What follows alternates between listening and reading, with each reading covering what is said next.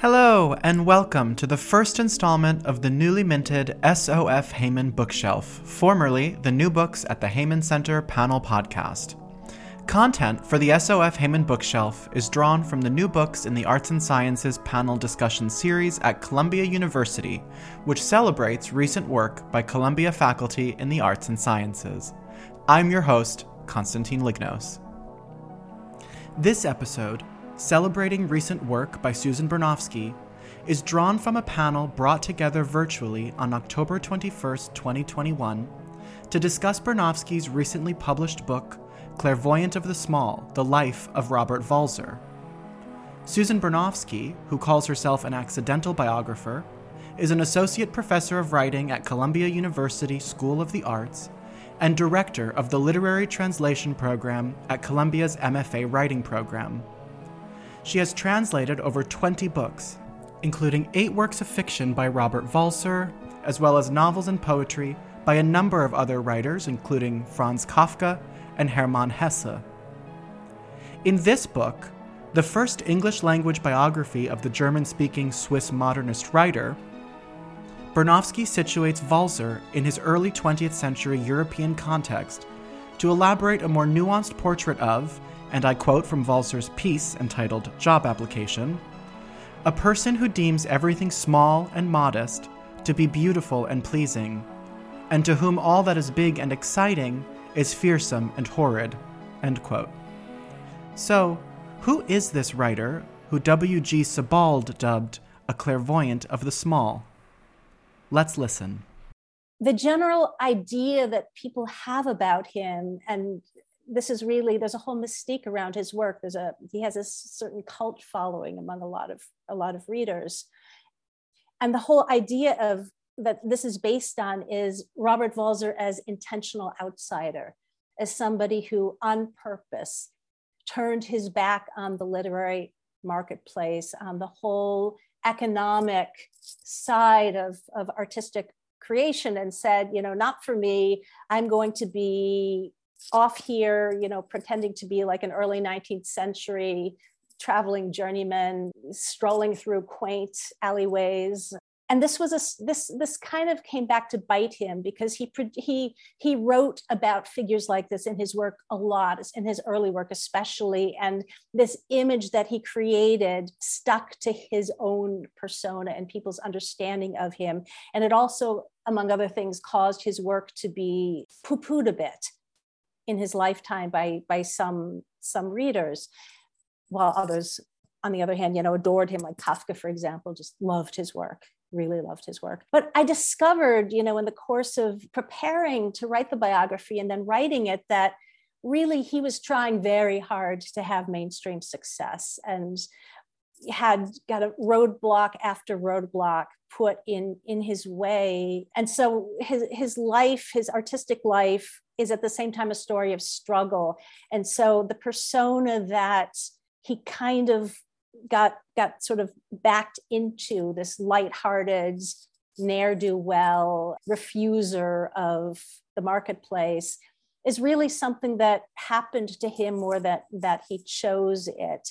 And so there's this interesting tension throughout his work. I, I really learned about robert walser as a businessman negotiating with publishers trying to figure out how to make his work marketable even though aesthetically it was always sort of on the very edge, right next to the precipice of what might possibly be marketed. But there are things that just as simple as if he had picked a different publisher for his early novels, he would have had a very different career. He picked a publisher out of personal loyalties, a personal connection.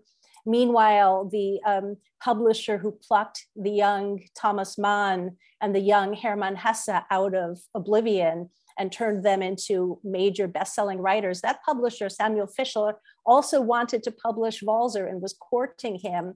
Um, but because of the personal loyalties that that he had gotten sort of socially maneuvered into, because of that, he said no to the publisher who would have given him the career he wanted. And so, learning about his story, there's case after case of just saying, no, don't do that, don't do that.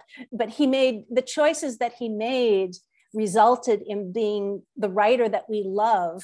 And I end my book on a question that I, I felt it would be too presumptuous to actually answer. And the question is Is it possible that the Robert Walser, that a Robert Walser without these experience of struggle and failure would have become the writer who was so meaningful and powerful to us? I hope the answer to that isn't, well, yeah, writer has to struggle. I don't, I don't actually believe that's true, but in his particular case, one wonders, his late work, especially, which is the work that I care about the most deeply, I think, is just a one big virtuoso chronicle of failure in a sense. And he celebrates it rebelliously, beautifully. Responding to Bernofsky's question with a descriptive story of his train ride through the Alps was Mark Wunderlich, the author of the award winning collection of poetry entitled The Anchorage, published in 1999. Wunderlich's poems, interviews, reviews, and translations have appeared in journals such as Slate, the Paris Review, the New York Times Magazine, Poetry, Yale Review, Fence and Tin House, and his poems are widely anthologized. He has taught at Stanford and Barnard College and in the graduate writing programs at Columbia University, Ohio University, San Francisco State, and Sarah Lawrence. Wunderlich is now the director of the Bennington Writing Seminars at Bennington College in Vermont. Here is Mark Wunderlich's experience with this, quote, most singular and strange writer, end quote, Robert Walser. This summer, I found myself on a train going through the Swiss Alps. The scenery was just as expected cows with collars and bells grazing in meadows, slopes with heap of rubble from landslides, prim villages, chalets with window boxes, the occasional factory that looked so clean I thought that could only possibly produce aspirin or vaccines. As the train passed through the valleys and crossed bridges, I would sometimes see farmers out raking hay into windrows on improbably steep slopes. To say that all of it was beautiful is to state the obvious, but the experience was most notable for what was happening inside the train car. For three hours, I was the only passenger in the car. On a loudspeaker, a voice announced in three languages this train ride had been designated a UNESCO World Heritage Experience and only the only train ride to have that imprimatur. We were informed of its specialness. It was August, and the tourists had not yet returned to Switzerland. In my week there, I met no other Americans, heard no Chinese or Russian being spoken on the streets. Groups of hikers could be seen booted and toting rucksacks, striding along trails. But I surmised that these were the Swiss themselves and their immediate neighbors, and not those of us from the outside. My companion on this train and elsewhere on this trip was The Clairvoyant of the Small, Susan Bernofsky's brilliant biography of Robert Walser. I will admit that the scene revived for my attention and won, and the book stayed mostly unopened on my lap. But in coming days, I kept re entering the book and the world of this most singular and strange writer. The book's title, borrowed from W.G. Sebald, offers its two operative words of clairvoyant and small, and both offer their own internal contradictions. What we learn in Susan's book is how, given the very real constraints of money, social class, health, and social connection, one artist managed to produce a profoundly original body of work. It's a story of devotion that speaks to an inner connection to writing and literature, to the interior life, but also to the powers of observation. Walser's fictions are always looking outward at the streets of Berlin, at coffee houses, at amusements, at the lives of servants, at the newspaper, and at the world he spent hours and hours traversing by foot. He also presents an interior life to us in his ironic and often humorous way. And this is a quote How uncertain, how difficult people make one another's lives, he writes in Food for Thought from Berlin Stories here in Susan's translation. And never were truer words spoken. Inside the train, there was no one to challenge or support the assertion. I was alone. And as I continued to stare out the window at one of the most staggering landscapes in the world, I began to feel a bit like a ghost. Was any of this real? Where was everyone? Why was no one else here? After an hour, I heard the hiss of the electric door opening and the rattle of a trolley as an employee of the Swiss Railways pushed a cart down the aisle. When he reached my seat and looked up, and I saw the man was dressed in a traditional embroidered Swiss shirt, a costume meant to invoke wholesomeness of the summers on the Alm, of milk pails and chocolate and bright Swiss air. Sandwich, he asked. Cafe sandwich? And when I declined, he resumed his trek to the next empty car, his sandwiches promising to go uneaten. It was a scene I think now worthy of Walser, who was so drawn to the small encounters of dailiness from which he created his great work. In reading this biography, I'm also struck by the real miracle of the existence of Walser's work at all. In many ways, his life was not a dramatic one, as we learn. In fact, much of it, as it is for all of us at times, a series of dull interludes, working as an insurance clerk, living in an asylum, walking and walking alone in all weather. But that is the contradiction at the center of the lives of writers. The external life is what one sees, but in the inner life is, while writing and thinking, where one lives. This too is what we learn about in Clairvoyant of the Small that the best writers find ways of shaping their lives so that their inner worlds can live and thrive. I finished reading the biography one night in an unlikely place which was the bed, a bed once occupied by Rainer Maria Rilke.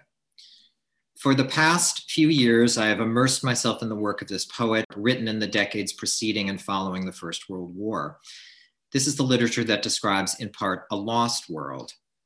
A contemporary of Walser, Rilke lived a much different life, one that he created with the ingenuity of his work, but also with his great social gifts, which he deployed as the perpetually charming guest. I was in a remote village in Switzerland called Soglio, where Rilke had spent five months as a guest in a hotel, a hotel that rain, remains almost unchanged since Rilke's visit there 103 years ago, down to the furniture in the rooms. From this bed, not the most comfortable, I reached the moment of Walser's demise one of the loneliest and most poignant deaths I can think of, collapsing alone in the snow, and which was documented with a blurry, almost Sebaldian photo that never fails to sadden me and even to shock me. I am grateful to Susan Bernofsky for her scholarship, her ample gifts as a translator, her thorough and humane work that has given us this insight into the life of the smallest giant of German literature. Again, that was Mark Wunderlich. Toward the end of Walser's life, he was diagnosed with catatonic schizophrenia, his medical records indicating that, quote, the patient confessed hearing voices, end quote. He was institutionalized until his death in 1956. During the Q&A portion of the event, an attendee asked Bernofsky about Walser's institutionalization and whether she thinks Walser could have been saved from the asylum. Here is Bernofsky's answer on navigating the line between fetishizing his mental illness, that is, using it to explain his writing, and glossing over it. Take a listen. As long as I have been studying Walser's work, this has been a huge question. Did he have to go into the asylum? I had a lot more thoughts about that than I wound up writing, among other things, just because who am I to speculate about someone's mental health at great length based on a diagnosis from 100 years ago. Also, you know, as I write in the book, diagnostic frameworks have changed so much and understanding of what the disease schizophrenia even is have changed a great deal. There was a period when when I was first making trips to Switzerland in the late 80s and 1990s that was a period where there was a lot of indignation in the Walser community about his having been institutionalized you know this the sense the asylum industrial complex came and got him and took him. So i went i also like everybody else felt that because there had been an earlier stage of Walser reception in the 70s and 80s where people were you know writing books about like let's let's use the the framework of mental illness to to to explain his writing which is just like, oh no, please. Um, so there's, you know, backlash to that. Come on, he wasn't sick. We're all a little weird. I was a little surprised from reading the accounts. You know, I read his medical record talk about invasion of somebody's privacy in retro- retrospect to really discover how ill he was how much he did struggle. From what I had heard people talking about in the 90s, okay, he wasn't really hallucinating. They probably just forced him to say that. You know, they broke him down until he he said it. But in fact, from reading his medical record, it seems there, you know, many people said from many different points of view, yes, he struggled with serious hallucinations for a long time. Now, if he had been living in the 21st century, it's quite possible that there are psychotropic drugs that would have helped him and, you know, would have put him in a quite different state. But I think that he did need looking after I also remember hearing people being really indignant, you know, that his sister must have done this to him. Why did she not just take care of him like like a loving sister should. He's really, he was really quite a handful. And I think her defending her own life against the imposed responsibility of mm. making caretaker of her brother be her job for the rest of her life you know i i get that and so it just seemed like he got backed in this into this corner of needing to be institutionalized because he didn't have good other options it seemed to me to make sense in retrospect. Unfortunately, he could have gotten out. I think that in later life he might have gotten out but after a certain point he was of a certain age and to be you know in your 60s 100 years ago was different from being in your 60s now that was older than it is now after a certain point i think he would have had trouble taking care of himself now we'll hear from annie pfeiffer an assistant professor of germanic languages at columbia university Annie's research and teaching interests focus on 19th and 20th century German literature and culture, literary and political theory, the Frankfurt School, aesthetics, visual and material culture, and, most recently, the intersection of modernism and fascism. She is currently completing her first monograph on modernist practices of collecting. Here, Annie Pfeiffer talks about the challenge of disentangling lore, that is, stories about writers, from the actual persona of the writer. Let's listen. In addition to producing their own stories, writers often give rise to stories about themselves, lore, which contributes to their persona as writers. It can often be difficult to disentangle these stories.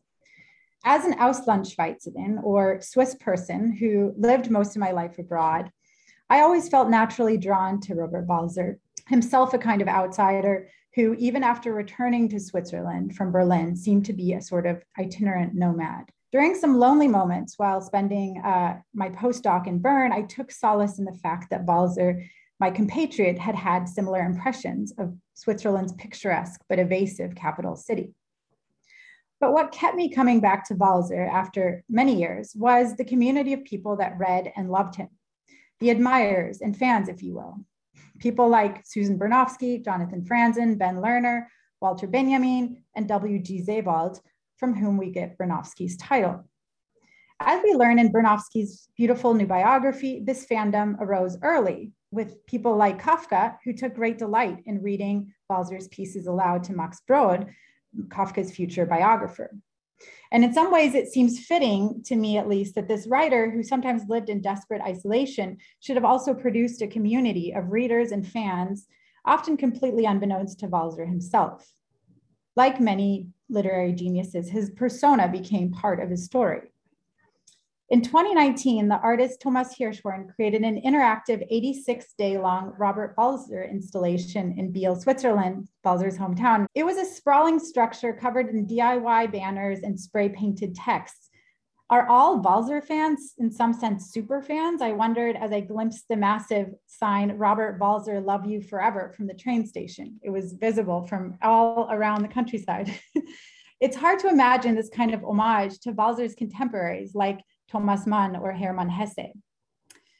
When I first met Susan Bernofsky in 2017, it was at a Walser conference in Bern that I had co-organized with Reto Sorg, the director of the Robert Walser Center.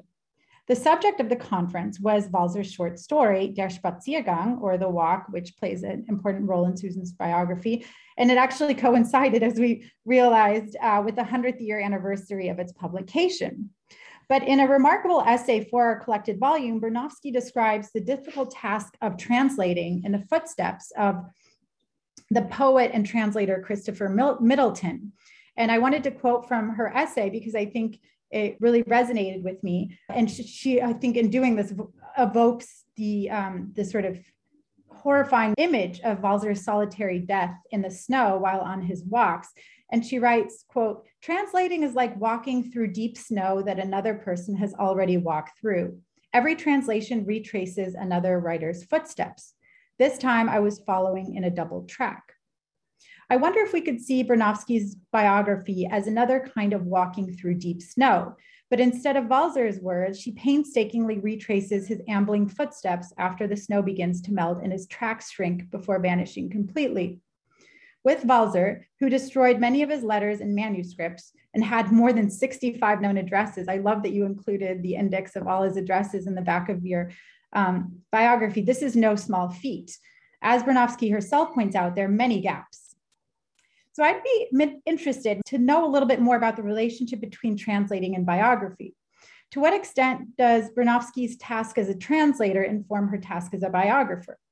There's a subtle and ingenious way, I think, that Bernofsky inhabits Walser's own mind in the intimate way only a translator can. Hmm.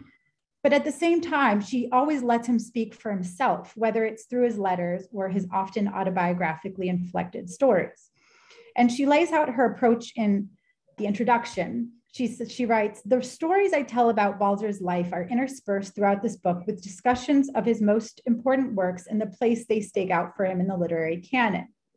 And I think the emphasis on stories in the plural is key to her interpretive framework, which resists overarching meta narratives and letting the work of Walser himself guide our way as much as possible. So Bernofsky's biography is a profoundly Walserian approach to Walser, mining the details with clairvoyance and judiciousness, but without judgment and generalization.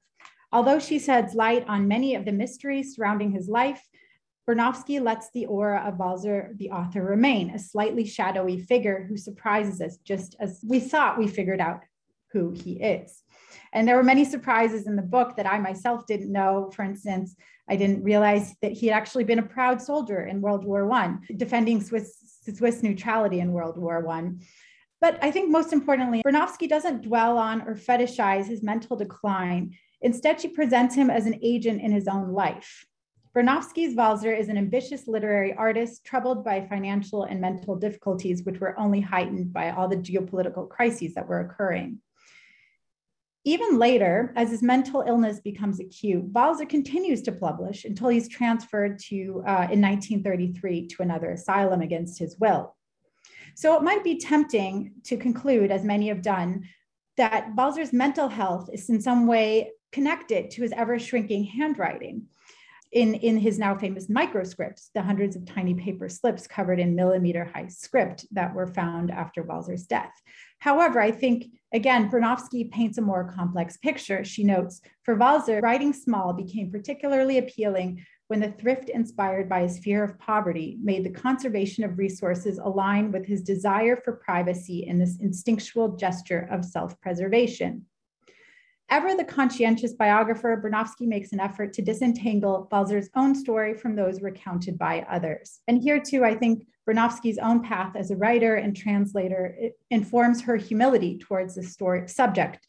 A gifted storyteller in her own right, Bernofsky is always aware that she is telling stories rather than a single story. As Walter Benjamin, another avid reader and fan of Walser, observes, Geschichte, or history, is always made up of Geschichten, or stories in the plural.